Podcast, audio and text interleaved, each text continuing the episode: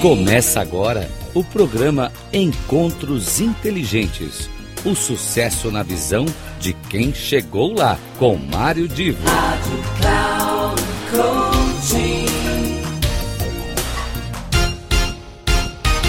Alô, você que me acompanha aqui nesse espaço dos Encontros Inteligentes, eu sou Mário Divo e sempre trago para você alguma novidade, alguma inovação, até na maneira de apresentar o programa.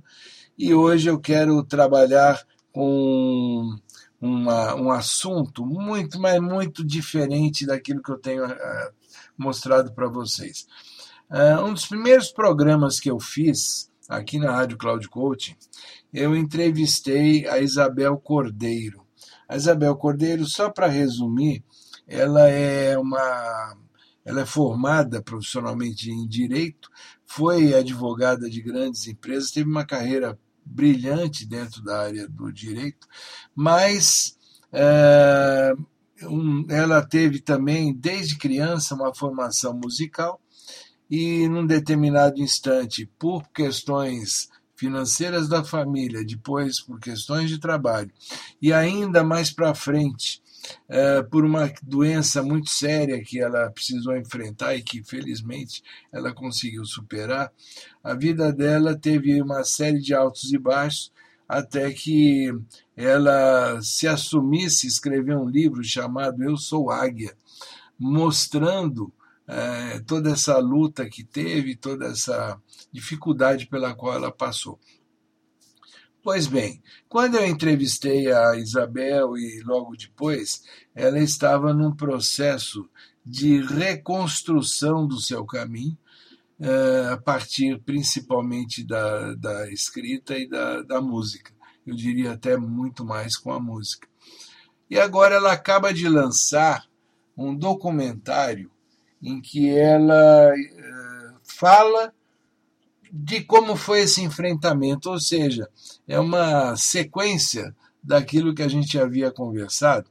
E o que é interessante é que ela conseguiu retornar para a música e utilizar a música como parte desta releitura de si mesma.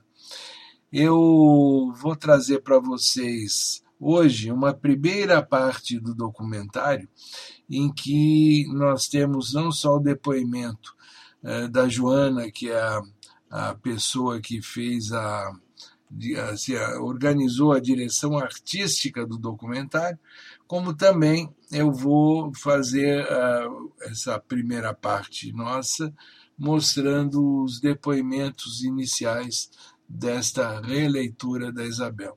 Por que, que eu estou achando isso muito importante e eu diria eu, eu diria, não, não, é só interessante no, no, ponto de vista da, da informação, mas é relevante, é essencial para nós vermos como alguém consegue superar essas várias pedras no caminho ao longo da vida, principalmente, eu chamo a atenção mais uma vez de uma doença muito grave, eh, que inclusive ela comentou na entrevista que fizemos, como ela se superou, tirou lições dos problemas, se reinventou e agora ela, de certa forma, está com um reencontro bastante intenso com a música, não só tocando, como compondo. Então, esse é o nosso encontro inteligente de hoje com uma pessoa adorável, super inteligente e que eu ah, adorei conhecer porque traz lições fantásticas para todos nós. Então, como eu disse, a seguir eu abro com o documentário com o depoimento da diretora artística, que é a Joana, e depois com uma primeira parte do depoimento da Isabel Cordeiro. Um abraço e volto no final desta apresentação para minha despedida para apresentar de maneira correta para vocês esse projeto, releitura, e explicar o que está por trás dele, tudo que motivou, todo o movimento que fez parte da construção de tudo isso. Primeiramente, eu preciso dizer para vocês que, embora ele seja apresentado em formato de música, né, em alguns casos, letra e música, o que está por trás disso é algo muito maior projeto Releitura, ele surgiu quando eu comecei a me debruçar e acompanhar de forma muito é, cuidadosa todo esse movimento existencial que eu presenciei e ainda presencio da Isabel. Você conseguir traduzir em movimentos melódicos e em conjuntos harmônicos o que está dentro de você é algo que eu considero que é um privilégio de poucos. E eu pude acompanhar isso, eu tenho a alegria de fazer parte disso. E principalmente chamar a atenção de vocês para um ponto específico que eu acredito que é a essência desse projeto. A importância de você se conhecer e de você não desistir de expressar a sua essência. Em momentos em que a gente vê aí um lançamento diário de em média 70 mil músicas no Spotify, a gente não tem aqui a pretensão de fazer um lançamento, de apresentar um projeto com essa pretensão de disputar esse espaço. Mas nós temos sim a, pre a pretensão de tocar o seu coração e de convidar você a mergulhar nessa jornada, nessa caminhada existencial que é relatada ao longo desse, processo, desse projeto, em cada vídeo, em cada relato, em cada composição melódica e harmônica, em cada movimento de cada canção e também de forma muito detalhada lá no encarte que a Isabel construiu também, né, é, colocando ali de forma bem detalhada cada ponto, cada experiência, cada motivação por trás de cada canção. Então, sim, a gente tem a pretensão de que você olhe para isso e também consiga encontrar lá dentro de você aquela força, aquele motivo para não desistir. Né? A Isabel passou muitos anos afastada de tudo isso, tantos outros anos se superando, é, tentando colocar ali é, na execução da sua música toda a dedicação e performance que foi tirada dela por N motivos ao, ao longo dos anos. E se eu pudesse traduzir tudo isso que eu vivenciei e ainda vivencio na construção desse projeto, eu posso usar uma única palavra: superação. A Isabel é superação, a Isabel é inspiração, a Isabel é determinação.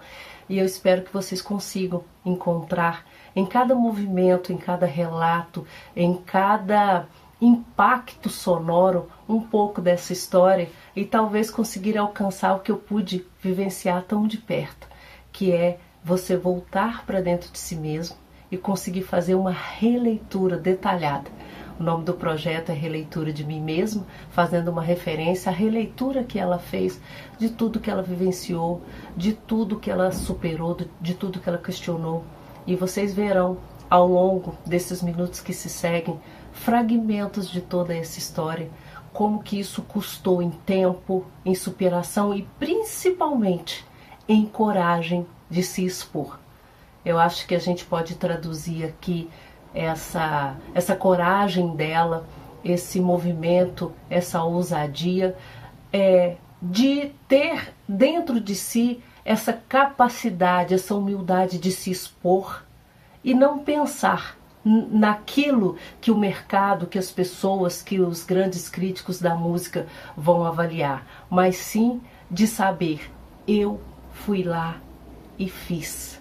Então, que a gente consiga aí passar para vocês essa nossa intenção, essa nossa ideia e esse convite para que você também possa mergulhar dentro de você e fazer essa releitura.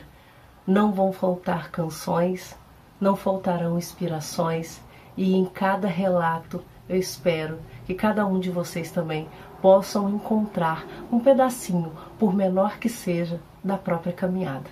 Então fica aqui essa minha apresentação e essa minha declaração de satisfação, de alegria e de admiração por essa pessoa maravilhosa, incrível, encantadora que é a Isabel, que teve a coragem de se expor e apresentar tudo isso para vocês. Eu sempre tive duas grandes certezas na minha vida. Uma de que eu encontraria um grande amor. E a segunda é que eu me tornaria uma pianista.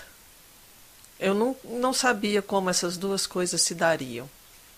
O amor eu sempre busquei, desde a minha juventude, quando eu tive alguma ideia do que isso significava, eu desbravei o meu interior e me lancei em busca desse amor de todas as formas. Fiz muitas poesias, escrevi muito amor, decantei muito o amor que eu achava que era o amor que eu gostaria de viver. E a música sempre teve em volta de mim, da minha vida, mas assim, ao mesmo tempo que ela sempre esteve presente, caminhava lado a lado uma frustração muito grande. E essa frustração era justamente pelo fato de eu não conseguir é, me entregar ao piano e conviver com o piano da forma que, desde a minha infância, eu sonhei que poderia ser. Esse, esse documentário, Releitura de Mim Mesma, assim como a água, a música encontra seu curso, vai contar para vocês uma longa trajetória de vida que eu tive, mas que só me dei conta dela agora, nesse momento da minha vida, quando eu decidi, é, de fato, vencer os meus obstáculos, romper com as minhas superações e me tornar uma pianista.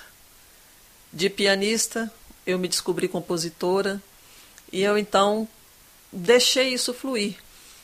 Só que não foi um caminho tão lúdico, tão fácil quanto quando eu era criança. Comecei a estudar piano muito criança, por volta de 5, 6 anos. E uma série de coisas tiveram que me afastar do meu piano.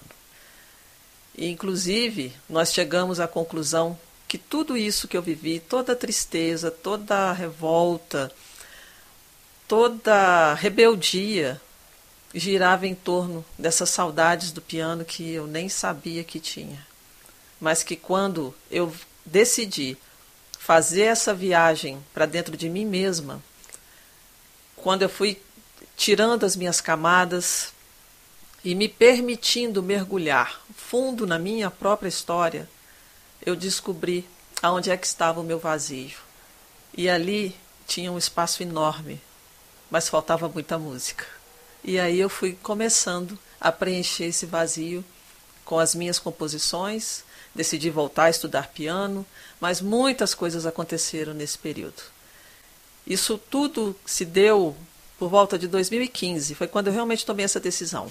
Eu passei por um grande processo de cura emocional e a partir dali eu tomei coragem de abrir mão do resto, de todo o resto que eu tinha conquistado e investir o que fosse necessário para alcançar o meu sonho, viver essa minha emoção, essa minha essa minha essência de musicista, de pianista, de compositora e de artista.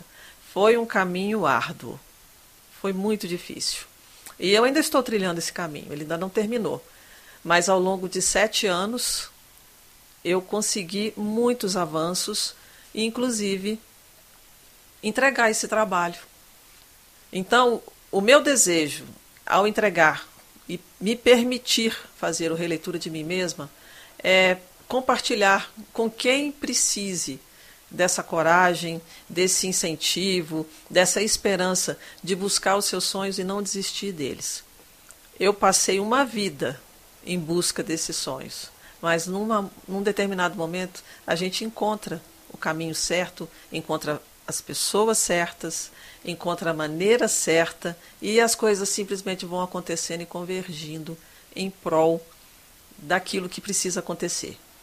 Eu não existo sem a música, mas eu sei também que tudo isso só foi possível porque alguém olhou para mim e me encorajou, porque eu mesma não me via dessa forma, nunca me vi.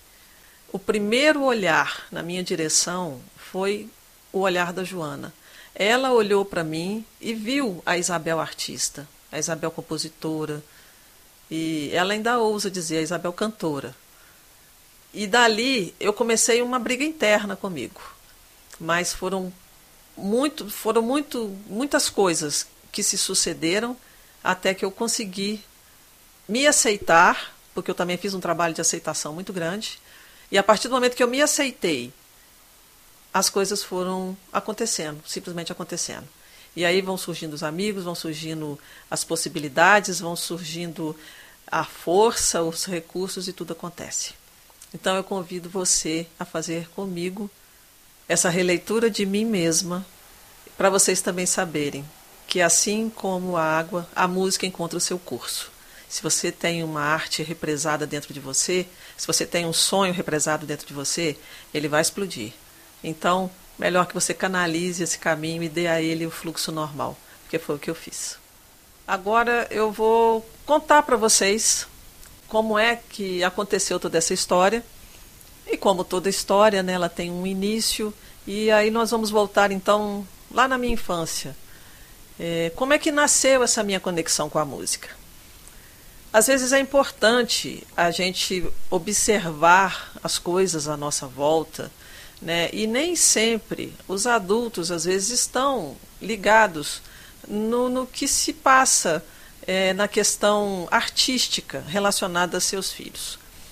Eu não posso dizer que isso aconteceu comigo porque, felizmente, os meus pais me viram muito cedo. Eu comecei a estudar piano muito cedo, né, bem criança mesmo, com coisa 5 anos, 5, 6 anos, e estudei até os 10 anos, aproximadamente, porque nesse primeiro, nesse momento eu já tive a minha primeira perda com o piano. Naquela situação, ano era 1979, aconteceu uma enchente muito grande na cidade que eu morava e aquilo foi devastador. E essa enchente estragou o meu piano. E nós éramos pessoas de família, nós éramos pessoas humildes, né? Eu sei que os meus pais compraram meu piano com muito esforço, é, diria até que foi algo realmente um, um esforço sobrenatural que eles se impuseram para poder acolher o meu talento e a minha arte. E nesse ano o piano foi estragado. E aquilo não foi só pela perda do instrumento, eu me perdi, eu me desestruturei.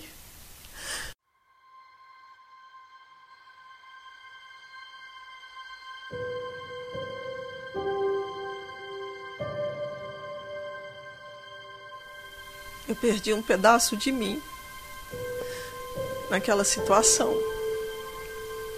E eu não conseguia, eu não conseguia me reorganizar para voltar a estudar piano. E nisso eu fui crescendo e é, me tornei adolescente. Eu, não, eu sabia que eu não ia ter condição de ter outro piano. Pelo menos não naquele momento. E eu precisava me libertar disso. E eu acabei fugindo disso. Eu deixei o piano, deixei de lado a minha arte, mas eu não, não abandonei a música, porque isso era muito mais forte que eu. E eu então resolvi tocar violão. Aí eu fui estudar violão. Estudar a maneira de dizer, né? Porque eu peguei um violão, tive um, umas duas semanas de aula com alguém, aprendi a fazer posições e dali eu comecei a, a compor. Comecei a fazer músicas e comecei a, a cantar, fazer poesias. Aliás, aconteceu uma coisa instantaneamente comigo. No momento que eu perdi o meu piano, isso ficou uma coisa muito marcante para mim. Eu tinha 10 anos de idade. E eu acho que canalizei toda a minha expressão artística na poesia a partir dali. Porque o meu primeiro registro de composição poética foi aos 10 anos de idade. Então, eu ali imediatamente busquei uma substituição. E assim foi. E continuei minha juventude, vivi uma vida de muita boemia, muita música, muita composição. E comecei também ali já a, a desenvolver um talento muito grande e uma habilidade de memória musical. Porque eu cantava uma noite inteira, sem ter um papel na frente com uma letra de música ou com uma cifra de violão. Eu comecei a desenvolver isso, hoje eu trouxe para o piano, porque como eu me afastei do piano, eu não estudei, eu não tenho a, as habilidades de um músico completo. Eu não sei ler partitura, eu não sei escrever partitura, e isso me levou para uma outra solução. Eu desenvolvi uma memória musical é, excepcional todas as minhas músicas são memorizadas. Eu não sei escrever as minhas partituras, então, durante muito tempo, isso foi um limitador para mim, porque eu pensava assim: as pessoas vão achar que eu sou uma fraude. Como assim toca piano, compõe, não sabe o que está fazendo, não sabe escrever, não sabe transcrever? Mas isso eu consegui resolver também. É, e assim, fui para o violão e chegou um momento na minha vida, eu sempre fui muito ambiciosa e muito determinada, eu decidi que eu iria sair da minha cidade, ia mudar de cidade para me fazer uma faculdade. Eu queria fazer direito. É, e, e, eu fui embora. Eu falei, eu vou, eu preciso ir, eu preciso ganhar o meu espaço, eu preciso me achar no mundo e eu preciso ter a minha liberdade financeira para eu poder resolver as, a minha vida. E assim foi. Só que o meu grande erro, hoje eu sei, é que naquele momento que eu decidi é, mudar de cidade, mudar de vida, eu simplesmente deixei a música para trás. E dali para frente, a minha vida foi um imenso vazio que eu fui substituindo por uma coisa e por outra, mas a saudade do piano persistia. É, não tinha. A essa altura, o violão já não era suficiente para mim. E, ao mesmo tempo, eu já não tinha mais a mesma disponibilidade de voltar a estudar piano como deveria, porque eram muitas distrações à minha volta. Eu mergulhei no trabalho intensamente, eu não, não, não me permitia nenhum outro tipo de, de lazer. Embora eu tenha conseguido reformar o meu piano, porque eu não desisti dele. Ele ficou estragado muito tempo, mas ele ficou guardado. Guardado na casa dos meus pais. Depois eu consegui, é, um, depois que eu comecei a trabalhar, eu mesma consegui fazer a reforma desse piano. E ali também já surgiu um, um outro momento que vai ser também contado nesse, nesse relato através de música, que foi quando eu encontrei uma pessoa assim que fez toda a diferença nessa minha trajetória musical, que foi uma professora, a minha professora Gilca. Eu ainda chamo de tia Gilca, embora ela tenha sido minha professora depois de adulta, mas para mim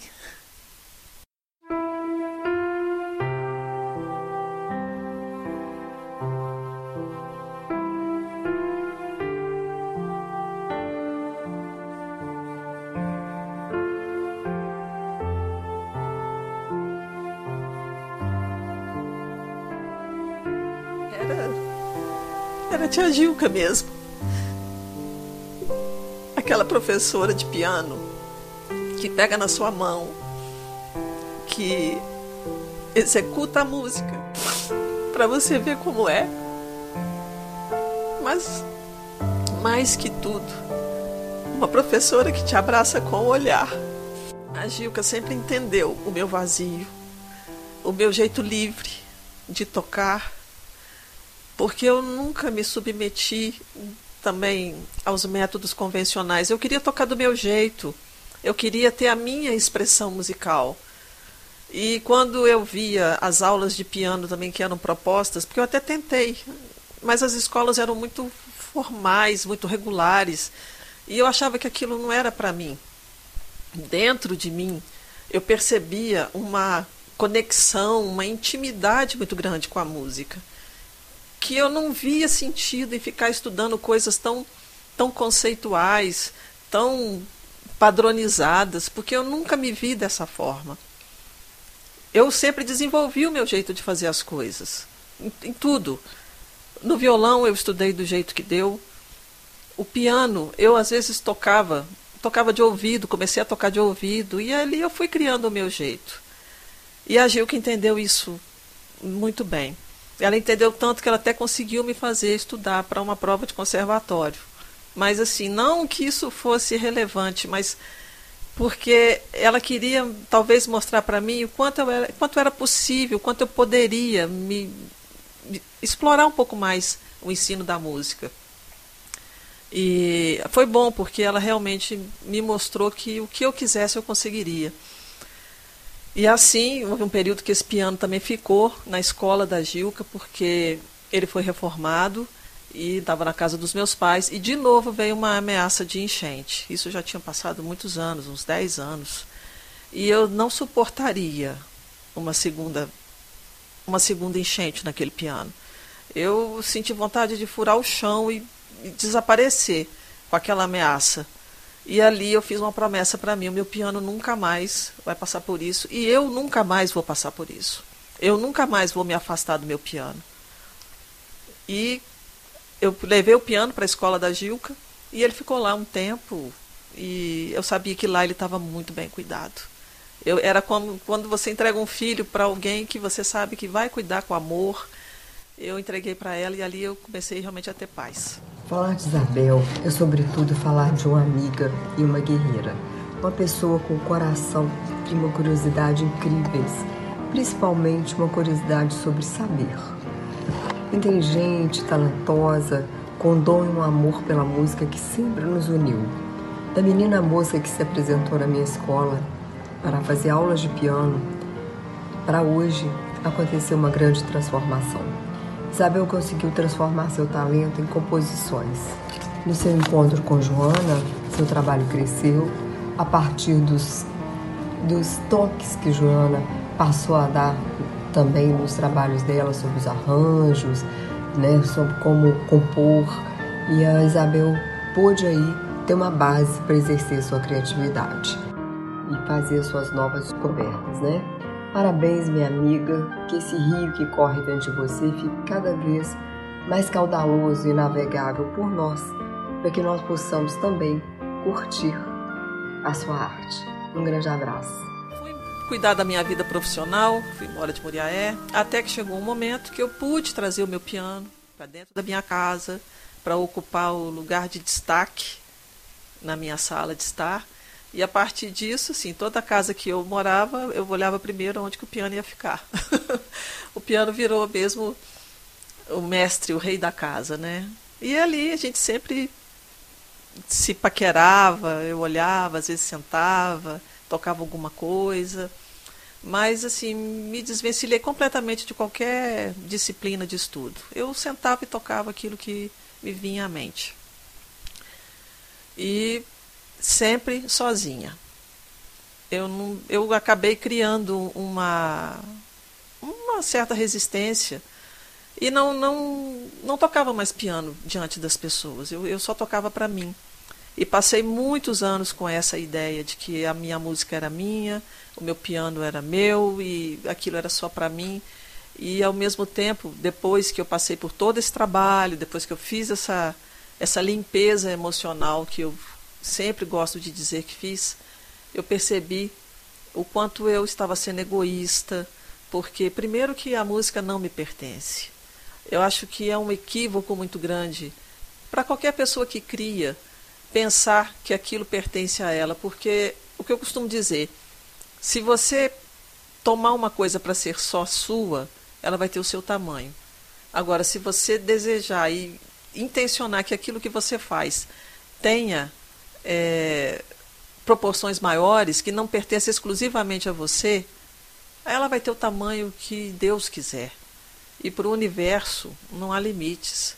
Então eu decidi que a minha música vai ter essa proporção, essa dimensão, o tamanho que Deus quiser, porque eu sei que a minha música é uma música que encanta, que emociona, que sensibiliza as pessoas, porque ela é feita com toda a minha emoção.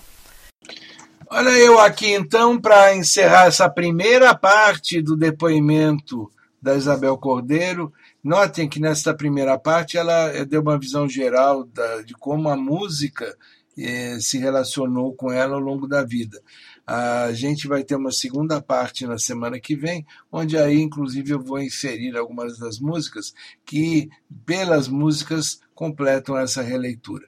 Eu quero aqui também dizer para quem gostou de tudo que a gente tem mostrado aqui da Isabel e quer conhecer mais o trabalho da Isabel, até antes mesmo de chegarmos na semana que vem, o site dela é www.trilhasparticulares.com.br. De novo, www.trilhasparticulares.com.br Você entrando lá, você vai poder inclusive eh, assistir em vídeo esse depoimento e vai poder também conhecer todas as músicas e até baixar o e-book que a Isabel produziu sobre esse momento em que ela está fazendo uma releitura de si mesma. Eu volto a semana que vem trazendo alguns outros trechos desse depoimento e conto com você sempre, não só nesse espaço, como nos meus outros espaços aqui na Rádio Cloud Coaching. Um abraço e até lá.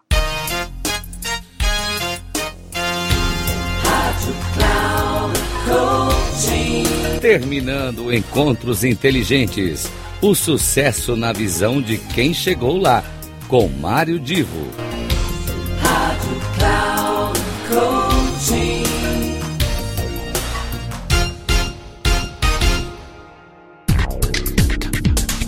Não perca Encontros Inteligentes. O sucesso na visão de quem chegou lá, com Mário Divo. Sempre às terças-feiras, às 8 da manhã, com reprise na quarta às 12 horas e na quinta às 16 horas, aqui na Rádio Cloud Coaching. Acesse o nosso site radio.cloudcoaching.com.br e baixe o nosso aplicativo na Google Store.